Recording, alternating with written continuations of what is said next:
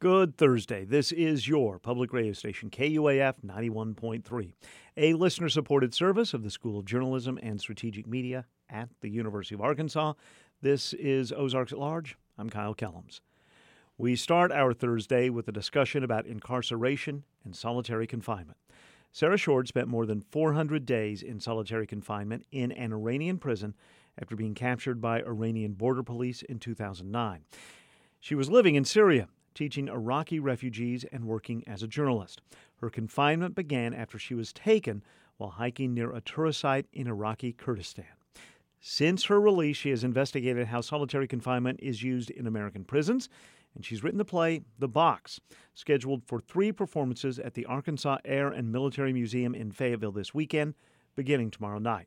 Yesterday, I talked with Sarah via Zoom while she was in New Orleans. Quick note the best internet connection was outside, so you're going to hear some background sounds. I asked Sarah Shourd about how her 410 days in solitary confinement informed the box. Well, I first wanted to understand what had happened to me. Solitary confinement, it, it, it works in, in very, you know, deep and, and insidious ways on the human psyche. And when it's happening to you, it's hard to have any distance from your own suffering to understand you know why you're behaving the way you are. Um, and there's a lot of shame uh, about what happens in isolation. Why did i start talking to my body parts? Um, why did i um, you know lose why did i disassociate now i know the word for it. At the time i just knew i i wasn't in my body anymore. And um, and I was, and I found out later that I beat at the walls of my cell and made my knuckles bloody. And in these kind of things, you know, when you're, you don't know who will understand. When I came out, I didn't feel understood. I wasn't around people that had been through what I'd been through, and I had to seek them out. And I sought out people incarcerated in our country um, for support and understanding. And everywhere, everyone I talked to had such similar experiences. You know, solitary confinement affects all human beings in really similar ways, regardless of where you are, what country you're in. Um, after a few days, science shows that the, your brain waves start to um, slow down, and um, you, you know, you're you're um, you become obsessed with thoughts that are unproductive. You become basically your own torturer. You become the victim of your own mind and particularly when you're in isolation, if you came in with any kind of trauma to begin with or unresolved, um, you know, unresolved trauma, um, those those past memories are going to haunt you and obsess you and, and just not leave you alone. And you can either become your own your own best friend or your own worst enemy. And for most people, they become their own worst enemy. And so I got out and started to interview people and realized that this practice, I already knew that our, our, our system of incarceration was very much broken in this country and not fulfilling its goals for public safety. Um, but I didn't know that solitary confinement was used routinely, um, arbitrarily, on such a massive scale in this country. It really is one of the driving enablers of mass incarceration. We couldn't warehouse millions of people without the threat of torture. And that's what solitary confinement is, according to UN international law. And there's total consensus in the scientific world on this. It does not do anything to help rehabilitate a person. I think many people listening to our conversation will be surprised at how often solitary confinement is used and used as a possibility in the American uh, penal system. Absolutely. Yeah. It's often the most vulnerable people. We have a story that it's the worst of the worst, the mass murderers.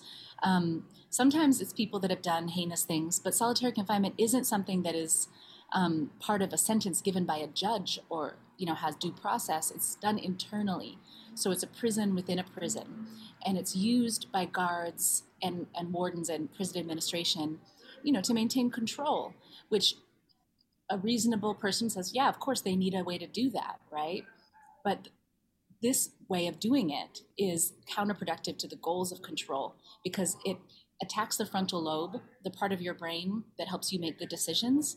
So people that may be making bad decisions, um, maybe acting out, even violently. Often it's just verbally or you know some small infraction that lands you in solitary. But these people are already um, under resourced and not able to make good decisions for themselves. And then we're putting them in a situation that attacks the part of your brain that helps you with that. And so it only makes it more likely that you're going to get worse. And that's what we see again and again. People decompensate. If they have mental illness, it gets worse and worse. They act out more. They get more a longer sentence in the hole in solitary confinement. Um, and then they get dumped on society. They get put back into the streets with um, worse off than when they went into prison in the first place. Yes, if our goal is actually, I mean, if on the surface our goal for a correctional system is to reform, to avoid recidivism, it would seem that solitary would be counterintuitive to those goals. Yes, exactly. And that's why it calls into question what our goal is. I mean, that might be what society believes they're paying for, but these institutions have come to uh, to to fulfill a, a, whether it's an intentional design or a design you know that is that is born out of our system of inequality and systemic racism. But what these systems end up doing is um, becoming you know perpetuating themselves is creating conditions that make it so that the carceral state just grows and grows and grows. And at the same time, are, are our communities getting any safer? I don't hear anyone making that argument. There's no evidence that they are. Has crime gone down? There's some charts that say the tiniest little bit um, in the last 30 years. But if this experiment on mass incarceration, and now it's you know it's up and down, whatever. Now it's going up again, as everyone knows. Um, but this experiment of mass incarceration has clearly failed, and it's it's long overdue. A reckoning is long overdue how do we define solitary confinement? That's not a private cell. That's not you in a cell by yourself. No, it's it's lack. It's being cut off from all resources and um, any recourse to you know have a voice, um, contest whatever um, allegations have been put against you as far as breaking any kind of prison rule. Um, you know, access education materials, often visitation is is cut off or severely limited. And solitary confinement by international law is 22 to 23 hours alone in a cell. The average solitary confinement cell is 8 by 10 feet in this country. And you get, and most of them have no windows. Um, sometimes you actually are double celled, and that's called isolated confinement. Um, that's different than solitary confinement. Um, it's all of this is on the way I think what I think is really crucial for people to understand is that all of these conditions are on a spectrum. In a real way, our whole prison system is solitary confinement.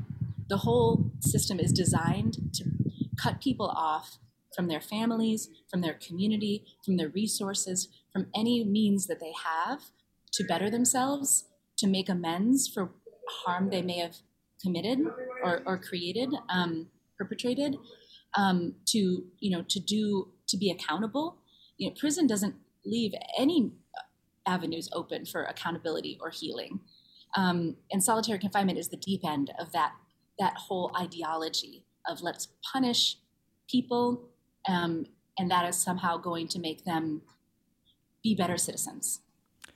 How do you bring this to the stage? Don't give more away than you than than you want to, but how do you bring this to a narrative for for for an audience?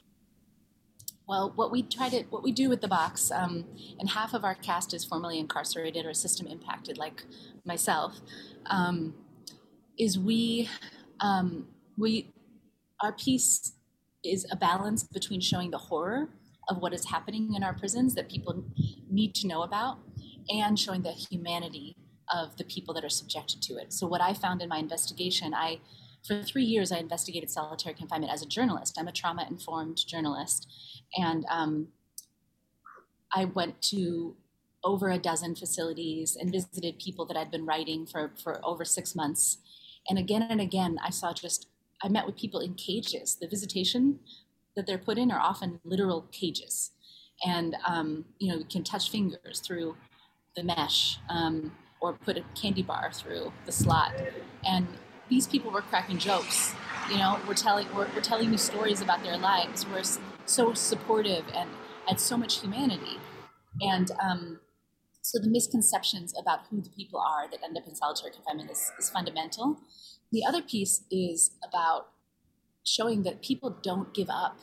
Um, the play is about resistance. The play is a, based on a historic event, the 2013 California prisoner hunger strike, which was the largest prisoner hunger strike in US history.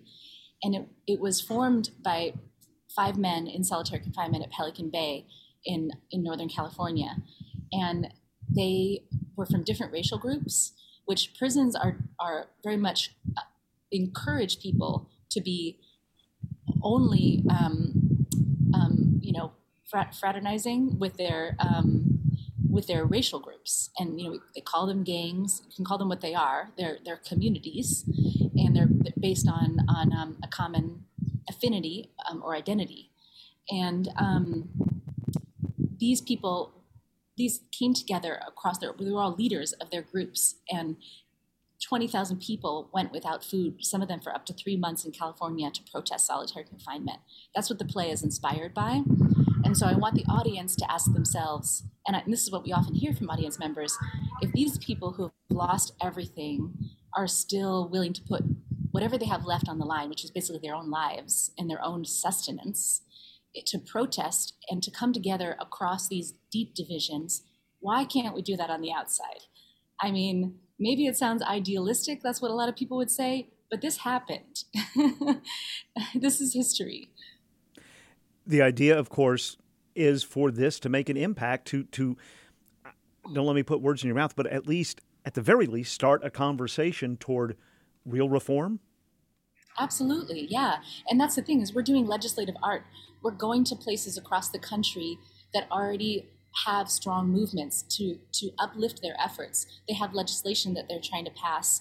Um, the Mandela laws are the laws that are um, the, the uh, under international law says should be prohibited. Um, and we ask also all of our, our community partners across the country on the front lines um, their strategy to end solitary confinement is alignment with the ultimate goal of decarceration. We have far too many people in our prisons. The more people you have in your prison, in prison, the more inevitable it is that harsh punishment and torture, like solitary confinement, is going to be used against them. Um, so the more people in, in prison, the more people are going to end up in solitary confinement. So decarceration is core to the strategy of ending torture um, and mass incarceration. And you know, laws have been passed. The movement to end solitary confinement is um, is gaining momentum and has been for the last 10 years. Many states have banned putting youth and pregnant women, and in some cases, um, mentally ill people in solitary. The majority of people in solitary confinement in this country had mental illness before they were put in solitary. So our prisons and jails have become our de facto um, mental um, health um, psychiatric facilities. Um, and um, obviously, we can do a lot, lot better. As, as you mentioned, you're a trauma informed journalist. When you're going on your investigation to, to, to interview people who are literally in cages, I mean, obviously, self care was a concern for you. I mean, that would, I would think, take some internal conversation to know that you wanted to go into these prisons, given yeah. what you'd gone through. Yeah. Yeah, it's interesting. You know, I mean, I always say like one person's medicine is another person's um, poison, you know? And um, the thing with trauma and healing, I mean, I was so lucky that I came out of my trauma with the ability to, to have a voice and, and help others. And I had a platform because my, my story was very high profile 12 years ago when I was held hostage by the Iranian government. Um, and so to me the work is empowering. It might be exhausting at times but i wouldn't choose this if it wasn't part of my um, you know healing journey is what it is. But um, to see system impacted people come to our show and and and the, the the the act of collectively bearing witness to have something that's so invisibilized not talked about um, you know the shame that i talked about that people carry with them why why was this done to me you know what did i do wrong why am why is society thrown me away um, it's it's it's part of our our our essential core um, just makeup of uh, what we're made of as human beings. It's that we need to to to be part of a collective, to feel not you know not um, rejected or targeted. People in solitary confinement are in this country are people that have been targeted their whole lives, often. You know, from the, from from a, from elementary school to the day that they step into that cell, they've been told that they're unwanted, that they you know don't matter as much as everybody else, and that there's something wrong with them. And then, but these people are so resilient and you know this tour is really built around that that incredible um, impulse that humans have to find a way to connect and to heal together that you can't heal in isolation and you sometimes have to do kind of extraordinary things um, to um, to open up that that space um, for something for transformation. That's what we have on the side of our bus. On one side we have end isolation, and the other side we have begin transformation. And um, you know, yeah, so I guess I didn't answer your question though. I'm so sorry, Kyle. It's not hard on me. It's like it's empowering. It's both, but that you know the work is is it comes from so much love that um, you know it's it just feels much. I, it would be hard to sit and and do nothing with with what I've seen and where I've been and what I know. Sarah Shourd is the writer, director, and an actor in The Box, currently on national tour as the End of Isolation Tour. The play will be staged at the Arkansas Air and Military Museum in Fayetteville tomorrow, Saturday, and Sunday. After the 90 minute play, there will be a 30 minute post performance engagement circle to process the content of the play. Local partners for the production include Decarcerate and Arkansas Justice Reform. National partners include Unlock the Box and Solitary Watch. More details about the show and tickets at endofisolationtour.org. The KUAF Lunch Hour, an intimate concert series with music from local artists and lunch from local restaurants, features Pura Coco with food from Mo Tacos and Churros Friday, July 22nd. Pura Coco, a singer songwriter born in New York but now based in Northwest Arkansas, uses an alternative R&B genre to convey a multitude of emotions to further connect with people. Pura Coco has a performance coming up July 17th at Crystal Bridges, and you can see more of her work on YouTube. Pura Coco supplying the music. Mo Tacos and Churros will have the delicious food. It's the KUAF Lunch Hour, July 22nd. Doors open at noon. Music begins at 1220 at the KUAF studios in Fayetteville. For more and to register to attend, The Lunch Hour on Facebook. You say I'm what's next. Why don't you see my point this is Ozarks at Large. Canopy NWA, a refugee and resettlement nonprofit, sponsored a summer camp for teenage refugees, empowering them to share their stories and life experiences. They came to the Carver Center for Public Radio last month, and Ozarks at Large's Matthew Moore sat down with two of the students Shamari Rimbo, a 15 year old, and Chantel Malongeka, a 17 year old. You are part of the Leaders of Tomorrow program, right? Can yes. you tell me a little bit about what that means to you to have the title of leader of tomorrow? It's kind of fun, like what we've been doing so far, because we've been learning new things about each other. Because most of us, we came here to United States and we met here, so we were we like a lot of us came from like same place, but we just met here. So it's getting fun, like learning new things about each other and working to like try to change other people's life. So before you came to Northwest Arkansas, where were you prior to that? Uh, I was born in Tanzania. Tanzania. Yeah. Same for you? Yeah. Okay. Um, and so what brought you to to the United States and to Arkansas? I'll ask you. My dad, I mean my my family, my parents um, were from Congo because of war, so they came in Tanzania as refugees. So um, they were immigrant people so as immigrant they were uh, helping them to get um, a better place. And they was like my dad was telling me that he wanted to get me a good place that I, I will have a good education good life. So i feel like i'm part of that. I feel like my dad is um, do his job to make me to be here even though there is other people that help him um, as a refugee person. So i feel like um, my dad is the one too who helped me to be here even though immigrant people helped me too, but my dad, I feel like my dad is the hero actually mm. to, hmm. yeah, to bring me here. Yeah. Yeah. So coming from from similar places, do you find that you you talk more about the things you had in common in Tanzania or in Congo, or do you find things here um, that you find in common and enjoy together? Do you find you spend more time talking about here or there? So whenever we're with our friends, like example at school, I usually talk about both, cause like they'll ask me a question, trying to know like where I was came from, like what I used to do over there. So I kind of like share my story, like where I used to do over there, and then like what I, I like I've been doing right now, and then what I've been through. So yeah. Yeah, and sometimes when like we sit us, sometimes we talk about Tanzania. So we just like, do you remember that? And we just laugh together. So things like that. Do you find yourself switching from, you know, say the your your native language to English back and forth? Do you find that you talk more in your native language? Do you find that you talk to each other more in English? Does it depend? So at home, we just speak our language. But like whenever we get out like home, we go to Walmart, school, we speak English. Cause if you like talk Swahili, that's the language I speak. Hmm. Nobody like will understand what you're saying. Plus, there's not like a lot of refugee or like people who speak your language at school. So you gotta talk them like in English, so they can be able to understand like what you're saying. Right, but if you if you want to if you want to talk about the guy over there and he doesn't speak Swahili, and the two of you speak Swahili, can you can you just kind of uh, you don't even Yeah, have to whisper, right? Yeah, yeah.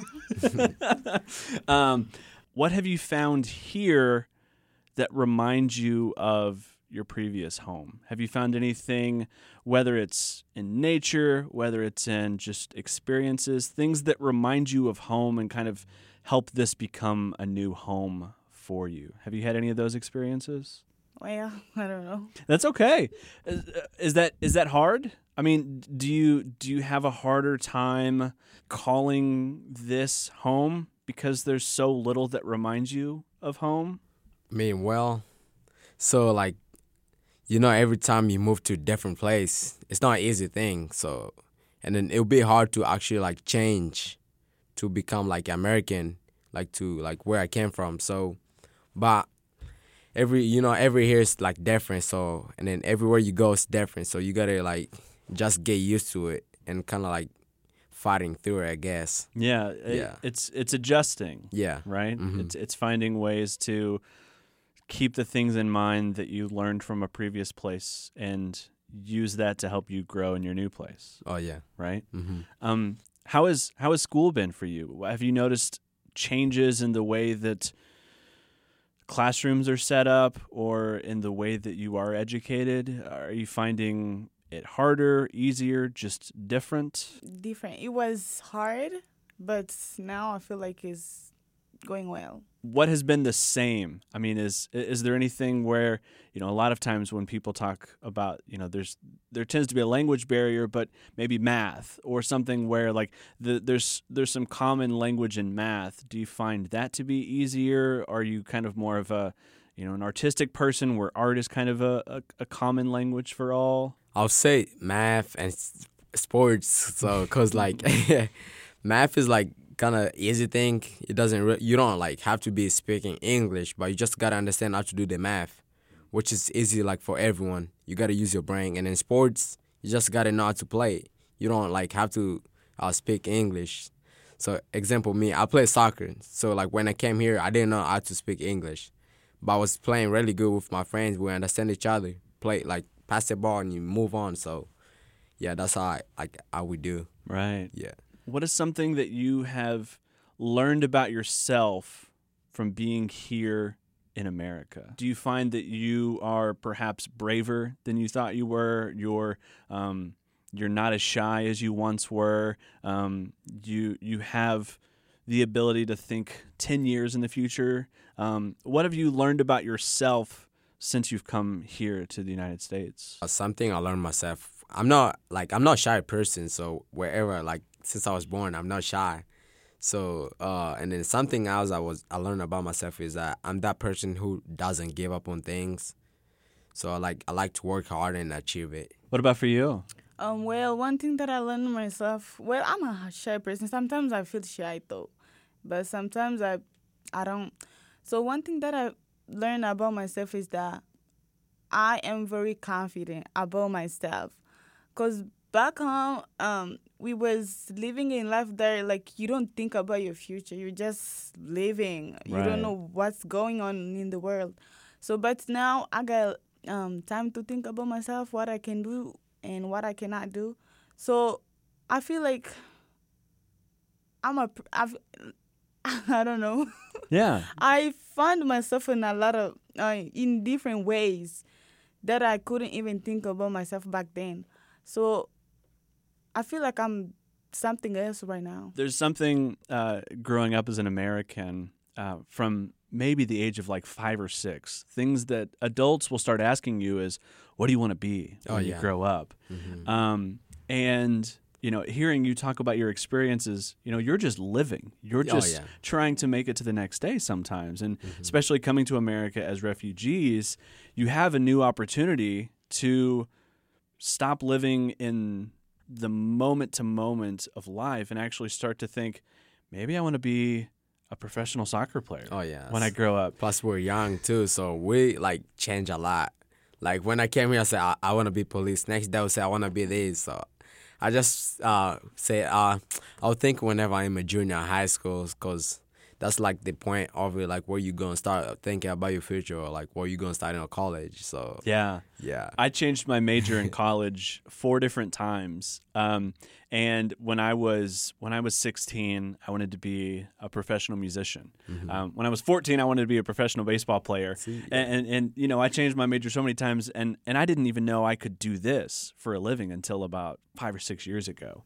Um, and so learning just so many opportunities and and never trying to you know put yourself into say like this is what I have to be when I grow up i- is a really great opportunity uh, that you have, and I'm so glad that um, that you're not trying to do that to yourself now to say like I have to be the next senator Yeah. or the next great politician or you know a, a principal of a school that like you're open to all ideas and um, you're you're all very uh, encouraging to someone like me to see um, your resilience, your willingness to come to a new place that's unfamiliar, that you don't know the language, um, and to to thrive in such a way is really really awesome to see. Um, so, what do you want to be when you grow up?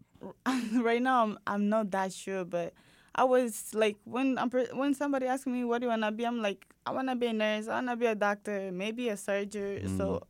I don't know. I'm still thinking. I mean, I'm I'm trying to make sure am I really want to be this or there is something else. So Yeah. I'm trying to figure it out. That's awesome. What about you? Uh, so uh, I actually finally m- made my decision what I want to be in future. So I like to uh, go to college and study for electric engineering. That's awesome. Yeah, cause I like to mess with things, and then uh, to also play sports, soccer there too, if I get a chance. That's great. Yeah. Um, I would take you on one on one, but I know that you would certainly beat me. yep.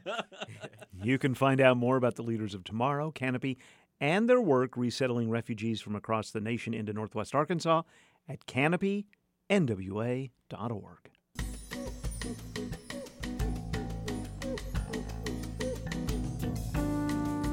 In the background is the jazz bossa nova group Sons of Brazil. And I'm Robert Ginsburg, your host for Shades of Jazz. We'll hear more from these guys, as well as music from John Coltrane, Dave Brubeck, Chet Baker, Sonny Stitt, and much more. Tune in to Shades of Jazz right here on KUAF 91.3 FM. Shades of Jazz tomorrow night at 10 on KUAF 91.3 and Saturday from 11 a.m. until 1 p.m.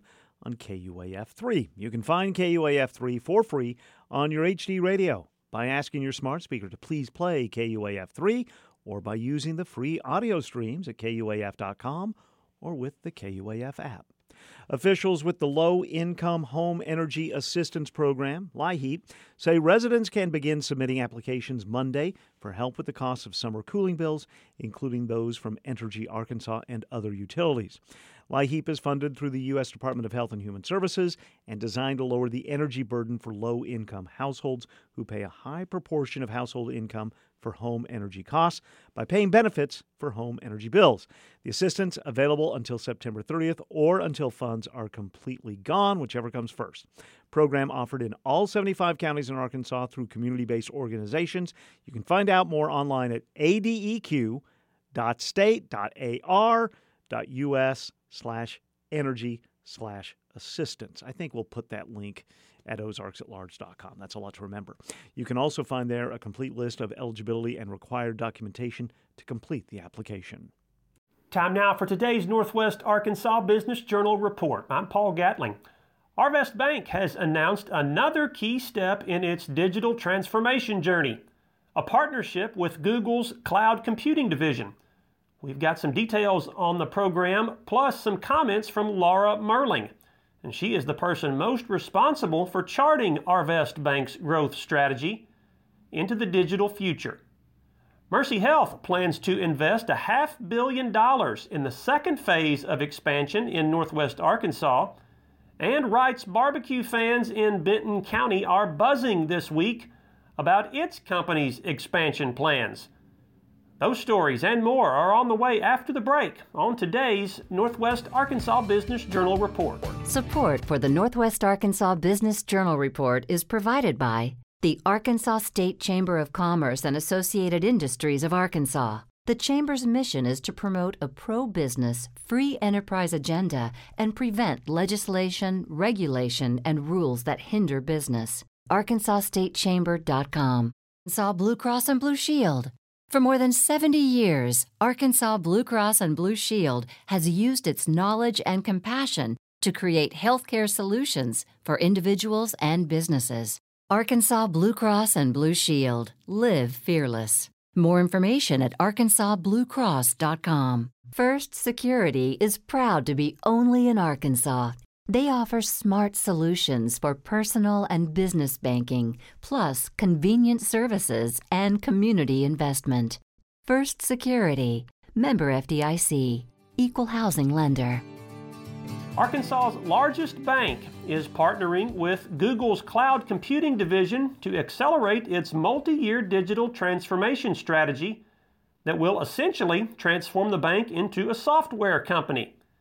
That partnership has been ongoing for several months, and Arvest announced some of those details today. The company said it would improve customer service and streamline banking processes using Google's artificial intelligence and machine learning technologies. Laura Merling is Arvest Bank's Chief Transformation and Operations Officer. Before joining the company late last year, she worked for Google Cloud. We spoke briefly this week about the partnership and what the changes mean for Arvest Bank customers. So, if I'm an Arvest Bank customer and I see this news and I read this, what's the one takeaway that you want an Arvest customer to have when they read news of this partnership with with Google? I mean, the name Google resonates right so much with with pretty much everyone. What's the big takeaway you want an Arvest customer to to have from this? Well, it's it's a uh, it's a it's a couple of takeaways, if I may. But one okay. is that we're really doing this to make the customer experience better across any channel you want to interact with us. So even though we're a software company, it doesn't mean that we don't we don't you know you still walk into the branch and do relationship banking. It's just how do you make that relationship banking better? How do you make sure that that person that's working with you one on one is more informed, right? Um, making sure that when you call the contact center, they have everything that they need so they can be responsive to you in real time and answer your questions and help you with whatever it is you're doing. Um, or if you want to go online and self serve, you can. And so it's really about making sure you have a consistent experience as a customer across all of our channels. And that's right. really what it's about. Becoming a software company is really about making sure we improve that customer experience. How unique is it? I mean, you before you came to Arvest Bank, you of course worked with uh, Google Cloud. How unique is a partnership like this with a um, quote unquote community bank like Arvest, the size of Arvest Bank, um, and a partnership with Google Cloud? I mean, this isn't Citibank or Chase or just some banking behemoth. How how unique, or I think it's unique. How unique is it to to be working with a community bank like Arvest? Yeah, you know they have um, they have uh, dozens of banks in their portfolio, and then hundreds of um, of financial we'll call them financial services mm-hmm. companies. Mm-hmm. It is unique given our, our our size and scale as as a bank, and so we're super excited, and they are as well. I think you know Google is committed to community um, and and growth in local communities, and we've seen that through some of their programs like Grow with Google and things like that. Um, and so we're excited about the partnership and what it can mean for us, and as we think about what it means to be a community bank in a in a digital world. Right. Last question is kind of a jobs uh, slash workers question. I guess to do the work you um, get a lot of support from Google, all that you need. But as far as the Arvest personnel and the skill set that you need among existing Arvest employees, will this create any new jobs for Arvest? Are you going to be re directing existing employees to new roles, or just kind of how does it work from that end?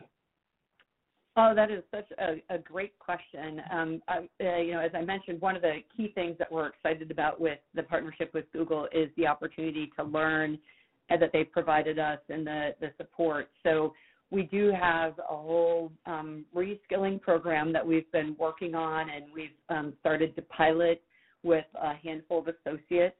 Um, and so there are new skills that are needed. And so there's upskilling, reskilling. It's everything from uh, some roles in data to what we call DevOps and cloud engineers and, and things like that. Um, we also will be doing hiring. So we want to merge some existing skills while we build the new skills. And part of that is really so that we can people can learn from each other, right? You have people that have been at Arvest for a long time that can bring huge value of you know, what is the Arvest culture and how do we continue to carry that and how do we deliver that in products with folks that maybe have been doing cloud computing for several years and can bring them that skill set and, and demonstrate how to do it, right? So it's this great marriage of the two. And so we're really excited. Actually, my, my team is meeting today about our, our upskilling, reskilling uh, pilot to see, to get the feedback and look at the next batch, batch of participants. So we're very excited about it. And that is Laura Merling with Arvest Bank. For more on the company's digital transformation efforts with Google Cloud, head over to our website at nwabusinessjournal.com. Now let's talk growth strategy for another of Northwest Arkansas's big brand names, and that is Mercy Health. The company said this week it will invest about $500 million in the second phase of its healthcare expansion in the region. And that will include several projects, including a cancer center and additional services and new jobs. It is all meant to support the region's rapid and continuing growth. And in even more expansion news, Wright's Barbecue is opening a third location in northwest Arkansas, this one in Rogers, in the former McClard's barbecue space in Pinnacle Hills.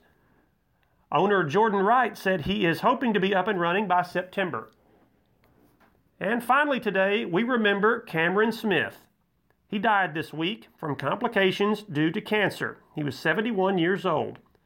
Smith launched his eponymous executive recruiting firm nearly 30 years ago in northwest Arkansas, and it would be impossible to look at the massive expansion of the region's Walmart vendor community and not see his fingerprints all over it.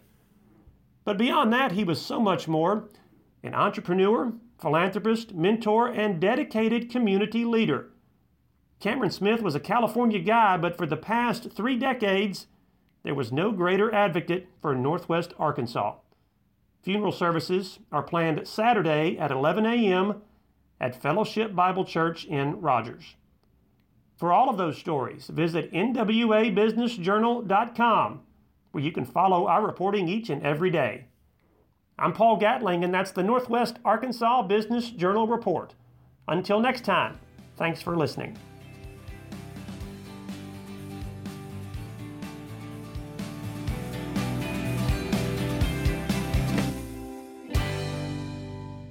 This is Ozarks at Large. Arkansas reported 11 deaths yesterday from COVID 19. That's the highest daily increase in more than three months. The Department of Health's website also showed about 1,800 new known infections. The number of active cases grew by just over 200 people, with nearly 17,000 people having been impacted by the virus. Dr. Robert Hopkins is Chief of Internal Medicine at the University of Arkansas for Medical Sciences. Speaking with us, he said people should once again wear masks in public settings. If you're going to the grocery store, if you're going to the um, uh, you know any indoor space with other people that you don't know their status, don't know that they're well and or negative, I think not masking up is putting yourself at risk. Dr. Hopkins says adopting more public health safety measures can help cut down on people being infected with the virus more than once. Studies have shown repeated infections can cause so called long COVID symptoms. You know, if you hit a baseball multiple times, you're much more likely to have a long hit than you are if you hit it once. I think that that really fits with what we see with COVID. You have more infections, you're much more likely to have prolonged symptoms than you are if you have it only once. Um, so we want people not to have the infection. Hopkins says Arkansans should still get vaccinated and still receive booster shots, though the current vaccines are not targeted at the predominant BA4 and BA5 subvariants. Drug companies have said they hope to have vaccines for those strains by autumn.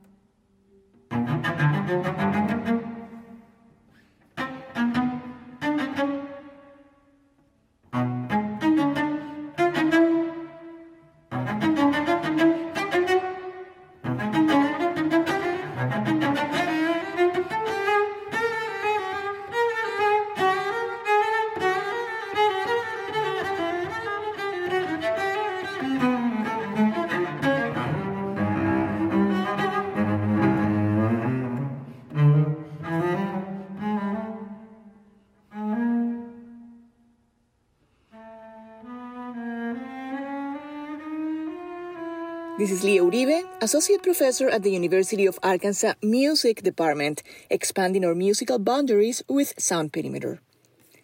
We open Sound Perimeter today with the first of 10 preludes for solo cello, written by Russian composer Sofia Gubaidulina in 1974.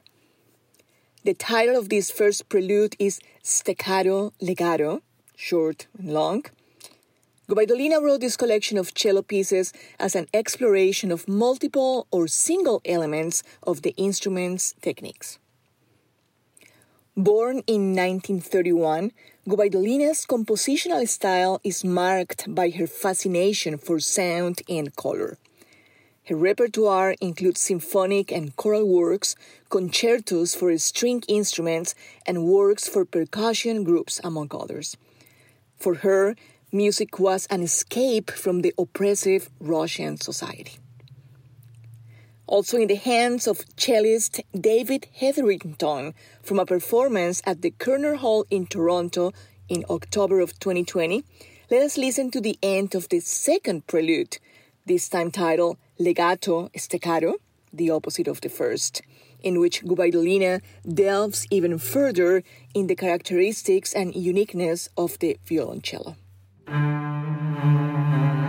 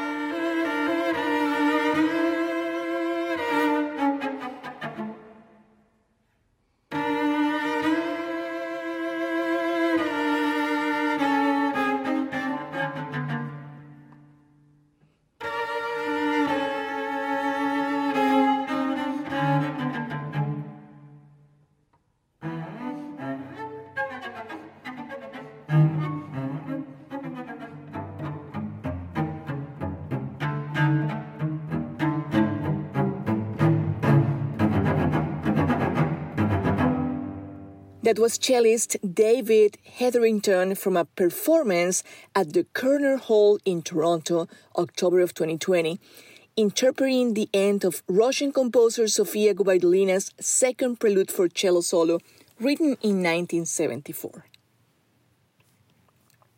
Lágrimas Negras, Black Tears, is a bolero song composed by Cuban musician Miguel Matamoros in 1930 and first recorded in 1931, the same year when Sofia Gubaidulina was born. This song has been performed and recorded by a variety of voices and artists through the years, and this one is a particular rendition as it includes Spanish flamenco singer Diego El Cigala and Cuban pianist arranger Bebo Valdés.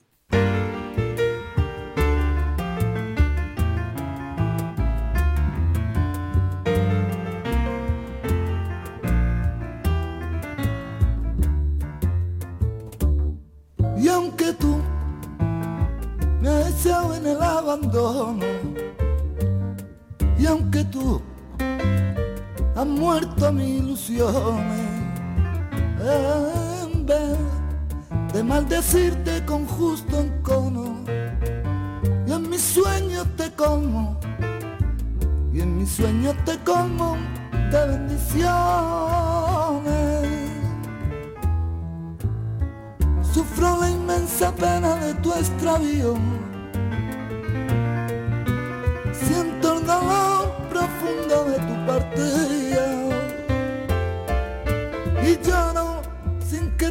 Sepas que el llanto mío tiene lágrimas negras.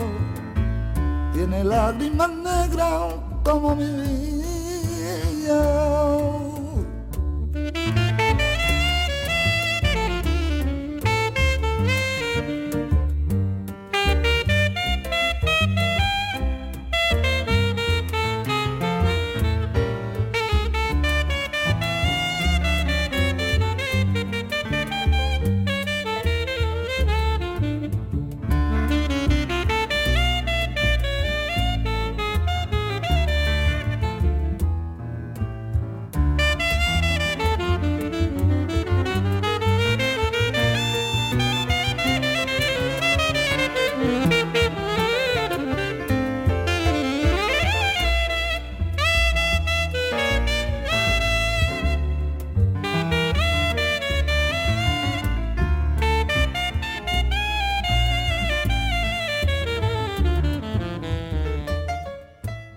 Lágrimas Negras, a Cuban bolero song interpreted by Spanish flamenco singer Diego El Cigala and Cuban pianist arranger Bebo Valdés. Today in Sound Perimeter, we have explored contrast. Let us listen to the end of Lágrimas Negras, one of the most beautiful love songs ever written, in a version that mixes the Afro Cuban rhythms, improvisatory style, and cadence of Cuban music with the melancholic and profound inflections of flamenco singing style. This is Leah Uribe, Associate Professor at the University of Arkansas Music Department, expanding our musical boundaries with Sound Perimeter.